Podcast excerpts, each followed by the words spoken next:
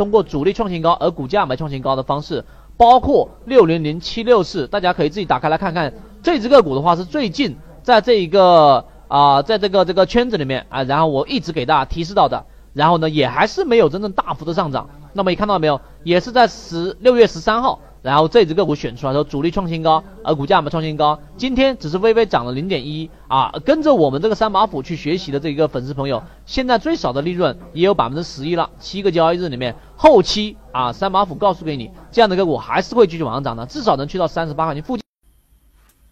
刚才你看到的是历史以来的我们所提到中电广通的每一次的一小节的一个视频。在我们每次提到中电广通的时候，我总听到这样的一种声音：说我们说是装托，我们说是这一种让人接盘，那是因为你还没有深入去了解我们所在做的一件事情。中电广通从我们二零一六年九月份、六月份一直提及到现在，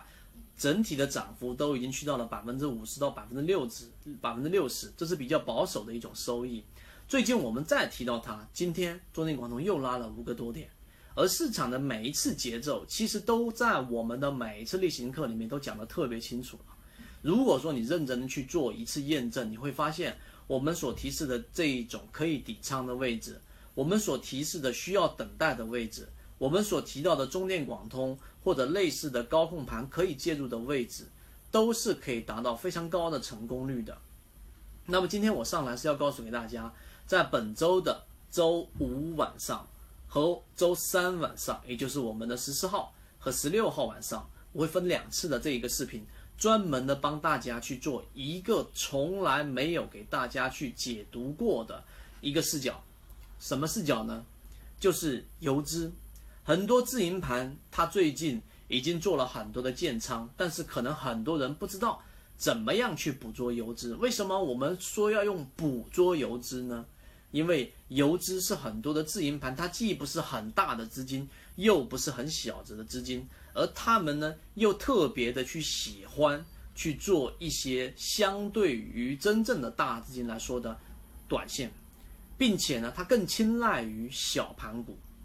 但是还有一个特别大的一个重点，就是大家可能都没有想过，其实在庄家的世界里面也会有互相的一个捕杀。那也就是说。大庄家实际上他会是去猎杀游资的，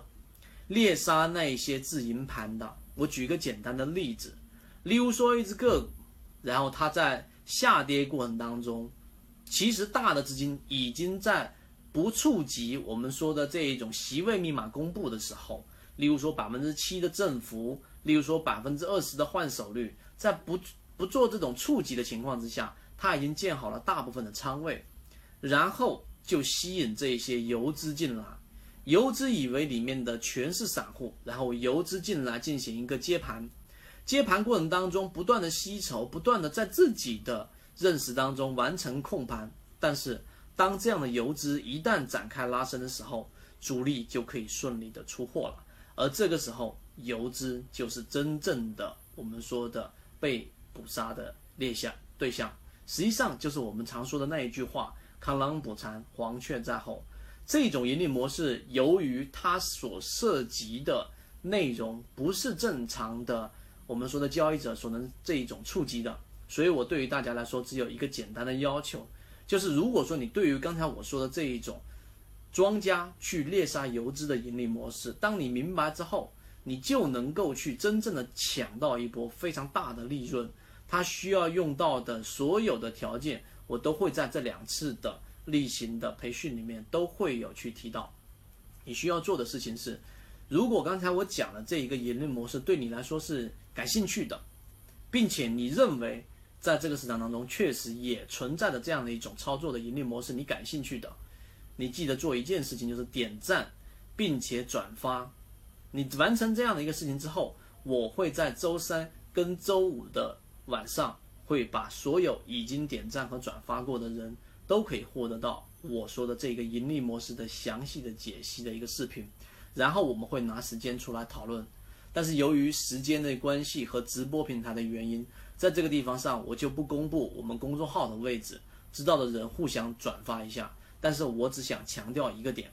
这一次我讲的这一种盈利模式，可能很多人在他交易的这一种生涯当中几乎没有碰到过，这也是仅有一次的一次机会。所以不管怎么样，你如果说真的想对这个盈利模式有所学习的话呢，点赞和转发，并且呢在下方多多留言就可以了。今天我就讲这么多，然后周三晚上跟周五晚上我会把这个视频所有给啊刚才我们说的在做了点赞和转发的人。最后我强调一下，由于直播平台的原因，在这个地方我就不公布我们公众号的具体位置了，知道的人互相转告一下或者直接私信我。好，再见。